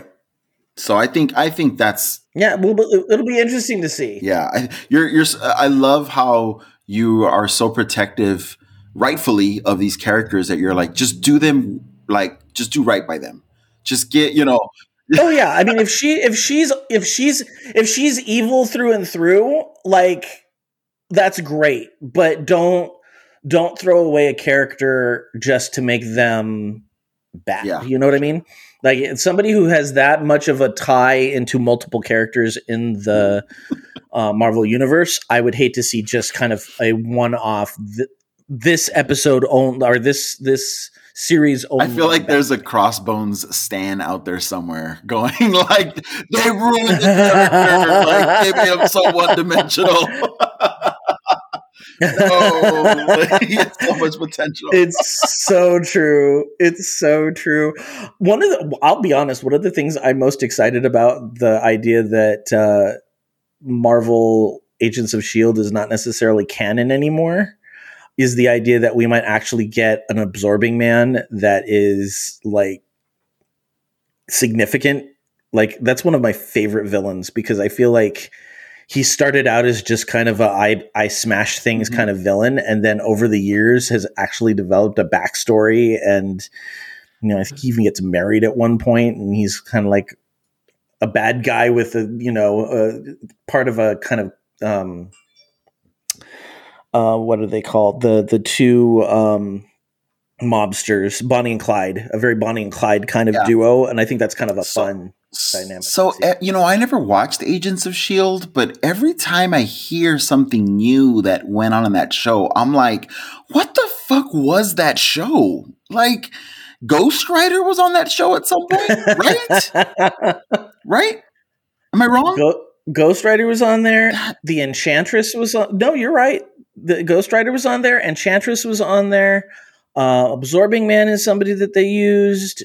What else did they throw in there that it was like, well, that's a pretty huge character. Can't believe they're using Yes, them. exactly. Um, those are the three that stand out didn't to me. didn't one of the agents turn into a superhero or get superpowers at some point?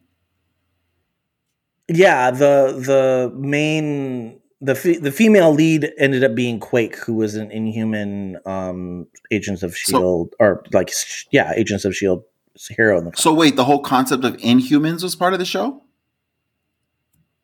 Oh yeah, no, in, um, Inhumans was like the they basically did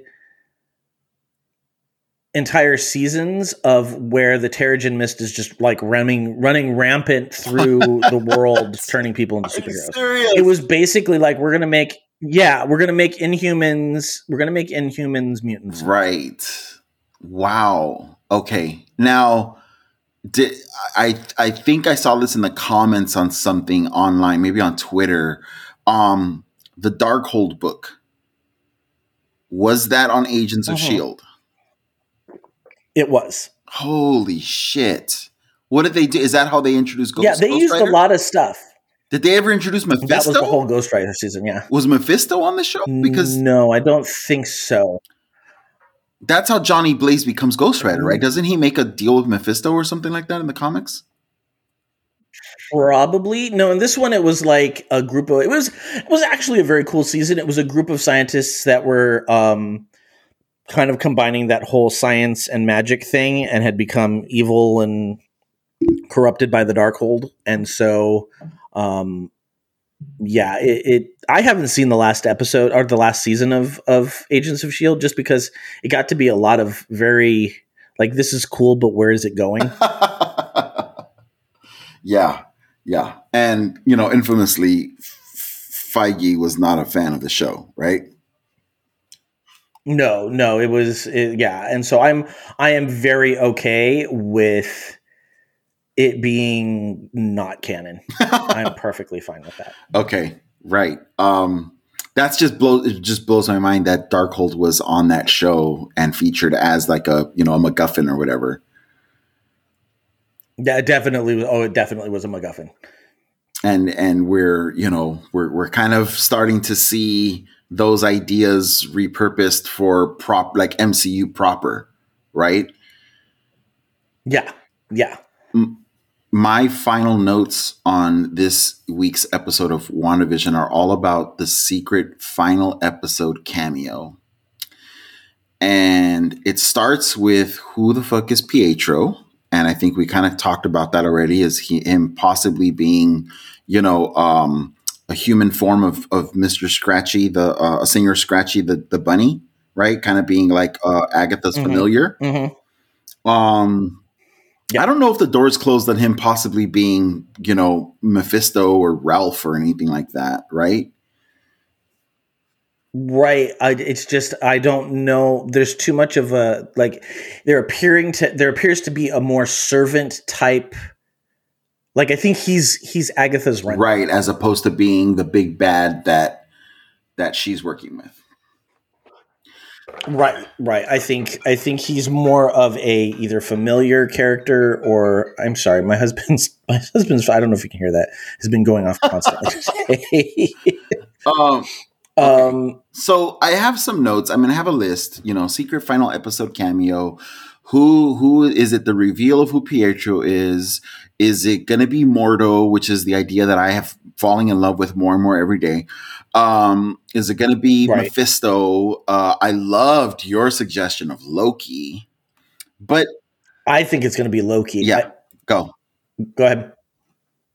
Oh, I just I think I think it's a great idea, but I think it's going to be not in the time sequence of before his series. I think it's going to be somewhere in the middle of his series. Like I wouldn't be surprised if there's a touchstone of him going in and dealing like even if it's just a like a montage scene of him going and fixing all of mm-hmm. these realities if he jumps into the WandaVision episode in his series for a second and then jumps Yeah. on to something else. Yeah. So What I want to talk about with you right now, Joe, is what are the chances that this secret final episode cameo is going to be a character that we have not been introduced to yet, played by an actor that is completely new to the MCU?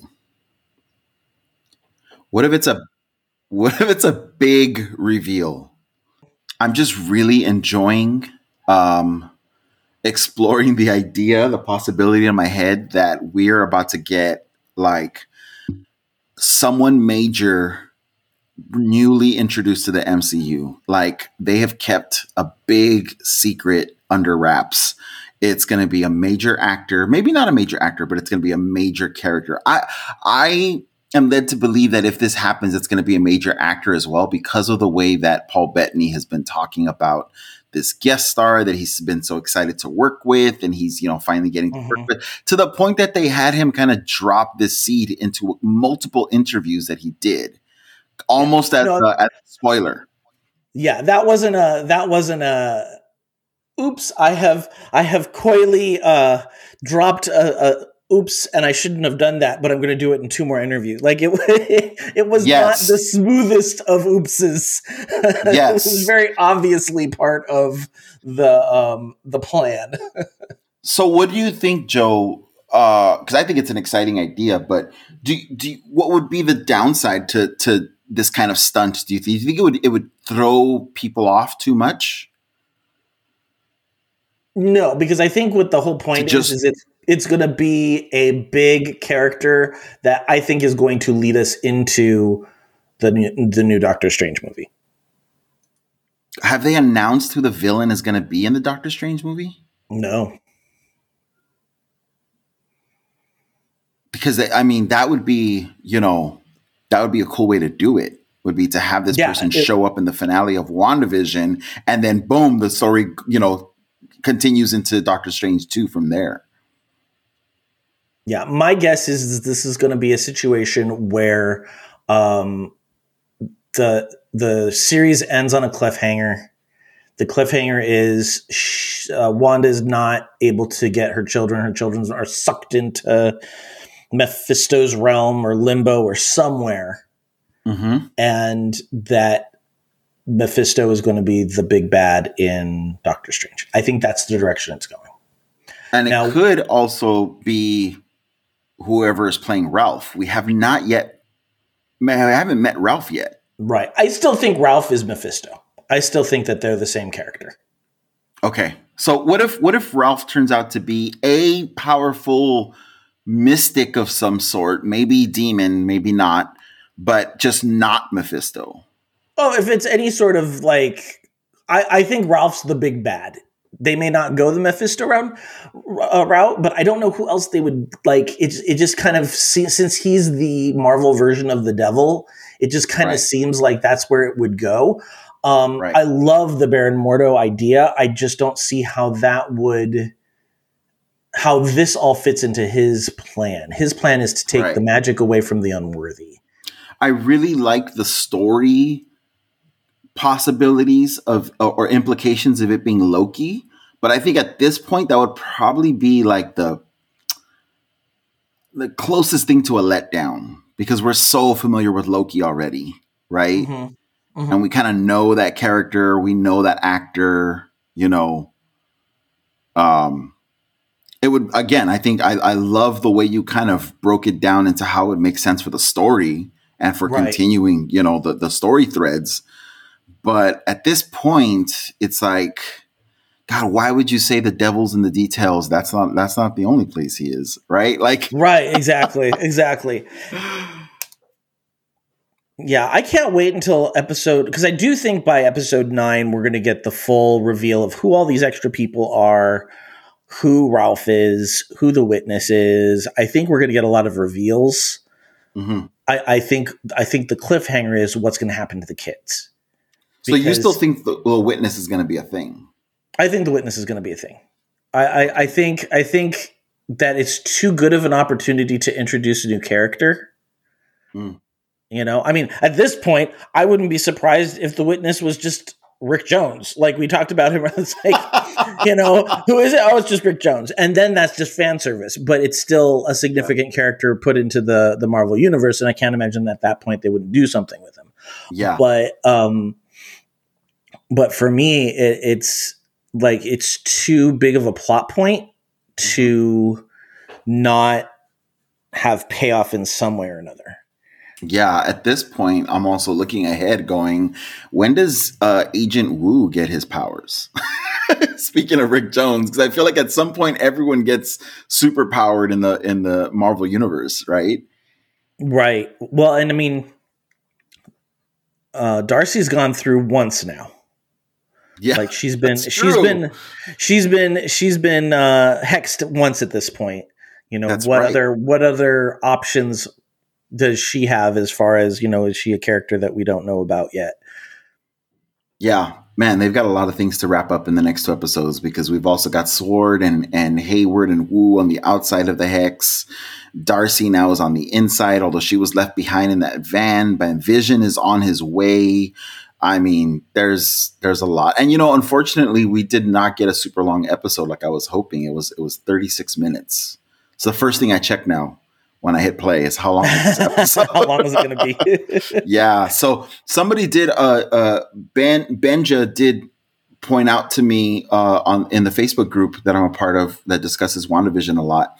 You know, when I put out my theory of like, hey, we might be getting like super long episodes leading up to like or leading up to super long finale. He's like, yeah, something about that leaked, but I'm not gonna I'm not gonna spoil it for you. And I'm like, shit. Like, okay, thank you. I don't want to know, but at the same time, ooh, like there have been things that have been spoiled. You know that, right? Yeah, so I believe they said that in total the um story was going to be something like Six hours. 6 right? hours. Yeah. And that if you add everything up, everything's been mostly half hour. Yeah. So you're you're talking we're at 3 hours now Right. and we only have 2 hours left. Right. Um That's right, right? Yeah. So, or two okay. episodes left. So that's that's only one hour. So that means we're going to have potentially an hour finale, hour or two ninety, either two 90 minute episodes or yeah. There's there's going to be there's to be more in these last two episodes. So we have so far, let's say every episode has been 40 minutes, which it has not. right. But let's say it has. And uh, we've gotten seven episodes so far. That's about four and a half hours of story.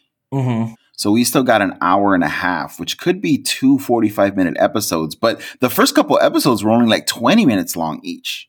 Yeah. So I think we're going to end up having either um, a nice long hour or movie length, you know, Yeah. movie length finale or something like that. Yeah. Yeah, because we we've still got if that's correct, which uh, it seems like it is. We've got over two hours of story still to go. Yeah. And it could be an hour, an hour, or it could be Right, another half hour and then right. an- a close to two hour finale. So I got to tell you, man. I mean, with everything going on now, sort of in the in the back of my mind, that's sort of looming every, over everything. And this is why I wanted to say this to the end is just the idea that we could we the possibility is there for me that we're about to get something out of left field, like a mm-hmm. huge reveal, major character, major implications for the MCU. Yeah. Here here's my thing. The thing I've been struggling with the entire time.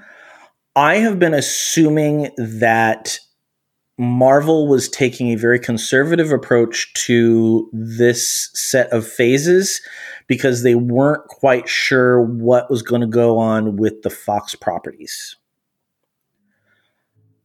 Okay. And so that's why I've been a little hesitant to go, oh, yeah, we're going to have Fantastic Four soon. Oh, yeah, we're going to have, um, you know, Doctor Doom is the big bag bad of this set of phases. right. Do you think they were just that confident that they'd get him? No, but I do think that whatever this this brain trust of story people are that sort of, you know, help plan all these things out. I mean, we know that Marvel plans out their properties years in advance, right? Mhm. like multiple movies in advance. They even I watched this YouTube video where they even show how Marvel actually makes the movies, quote unquote, makes the movies before they make them. Because they have all these visual development artists and concept artists build these like animatics so you can almost swatch the movie in drawings before you film the movie Right. And they do that so just so they can plan everything and keep track of all these threads and plant all these seeds and make it all make sense you know? Um so given that that that they do that and they take this approach i think that there's there's no doubt in my mind that once the fox deal went through that story group convened immediately and said okay how does this change what we had planned and so I don't, you know, I, I agree with you in terms of like, you know, they're not going to, they're not rushed with Fantastic Four and X Men, right? Especially X Men. Especially X Men. But I don't see any reason why they couldn't have already. I mean, they're definitely planting seeds for Fantastic Four. hmm So I, I don't see how Phase Four is not going to be about the creation of the the origin of the Fantastic Four. Right. You know, even if it wasn't originally. They're going to be they're going to be integrated in, and changes have been made to make it make sense. The question is, is does that does did they ch- end up changing the big bad to somebody as big as Doctor Doom? Right, right. It's phase four. You know what I mean? Come on. Like, I wouldn't be surprised if we don't get X Men till phase 10 because Mhm. 10 is the Roman numeral, you know, is X is the Roman numeral of 10. Oh my god, that gave me chills. It's gonna be it's gonna be Marvel Phase X, man. I'm telling you. Mhm, mhm. That's brilliant. That's brilliant because because I still think they have to start putting this like they can't just have an event that causes mutants because No. then you don't have enough time to build up the backstory of Mhm. Professor X and Magneto and without Mhm. that backstory there's no point to having mutants. I will I will I will Yeah. die on that hill. Yeah.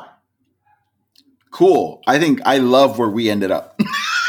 yeah, yeah, I'm okay with this. I'm okay with this. So are are we at this point just going to admit to ourselves that the next two episodes are just WandaVision episodes instead of trying to say we're going to do something with a little bit of WandaVision at the beginning?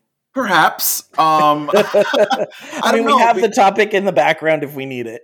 Yeah, we do. And you know, my my only concern with that is is that as these theories, you know, advance or don't get advanced, we might just be retreading, you know, things. But I don't know. I mean, it, it kind of has to depend on the the episode. When this past episode, when I watched it, I was like, immediately, Joe, I was like, oh fuck, like I'm gonna have I'm gonna have too much to talk about. Like I knew Right. it, you know. Right. So I mean, I, I guess you know, even hearing myself say that, I don't see why I wouldn't expect two more super dense episodes, right? I think that's okay. I think that's okay. I think Yeah. we are at our peak when we do one of two things: when we cover the MCU, or when we get into these um, kind of more theoretical essay type.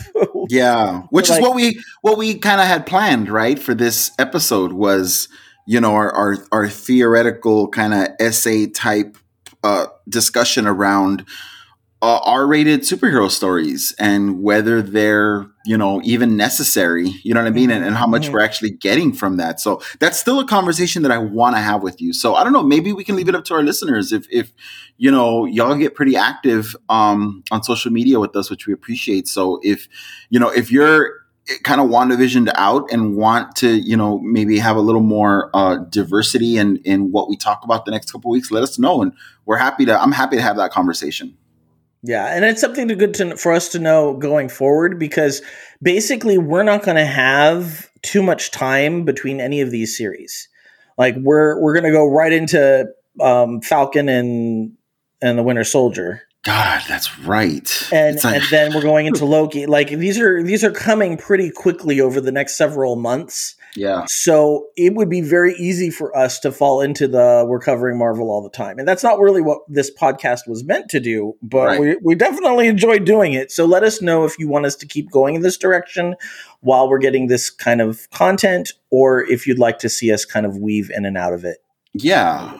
and even like some of the YouTube uh, channels that I'm a fan of, like E-Man's movie reviews, you know, I would say around the events like Endgame or like WandaVision, his channel becomes basically 60% Marvel, but he still does a really good job of covering other things and kind of like Right. sprinkling in other topics around there. You know, he he's made a lot of WandaVision videos lately, but he also did a trailer reaction to the Mortal Kombat trailer that dropped this week, which is something that I wanted to talk to you about. I just remembered that was my weekly geekery was the Mortal Kombat trailer. Oh, I Um, missed the Mortal Kombat trailer. I'll have to go back and look at it. yeah, so that was that was something that was talked about a lot this week. So he, you know, he does a good job of kind of sprinkling that stuff, and I think we can do that as well.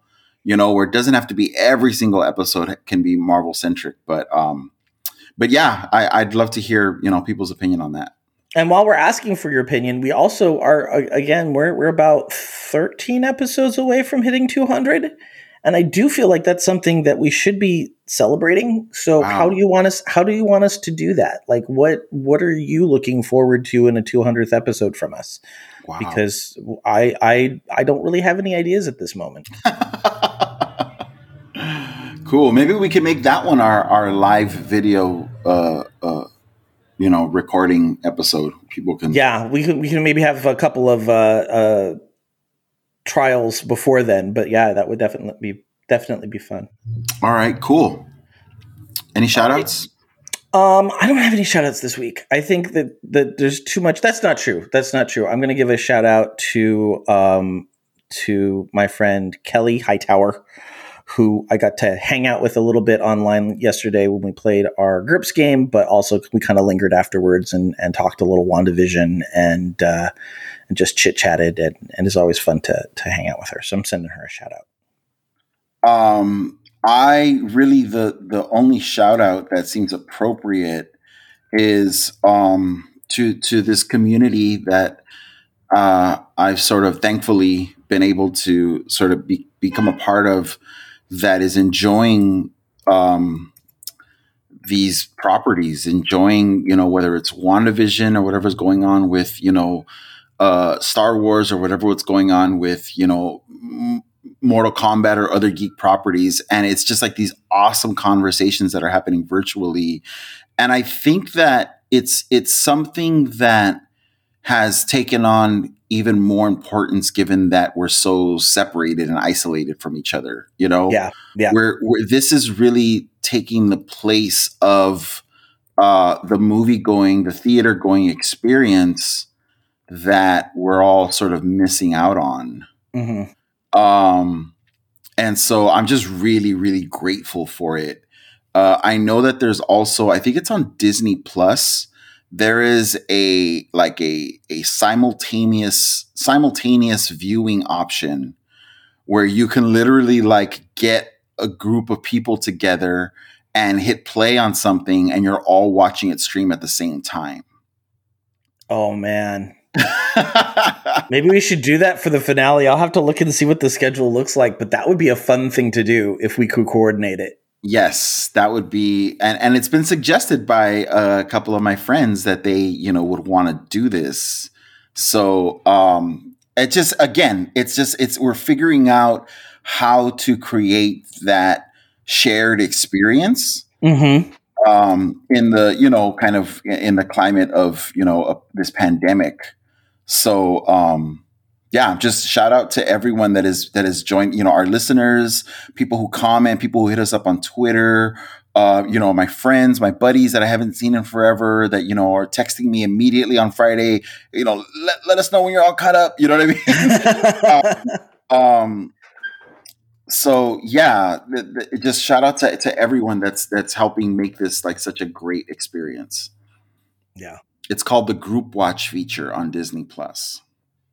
All right, we need to look into that because we've got what two weeks before we can set that up. Yeah, that would be great.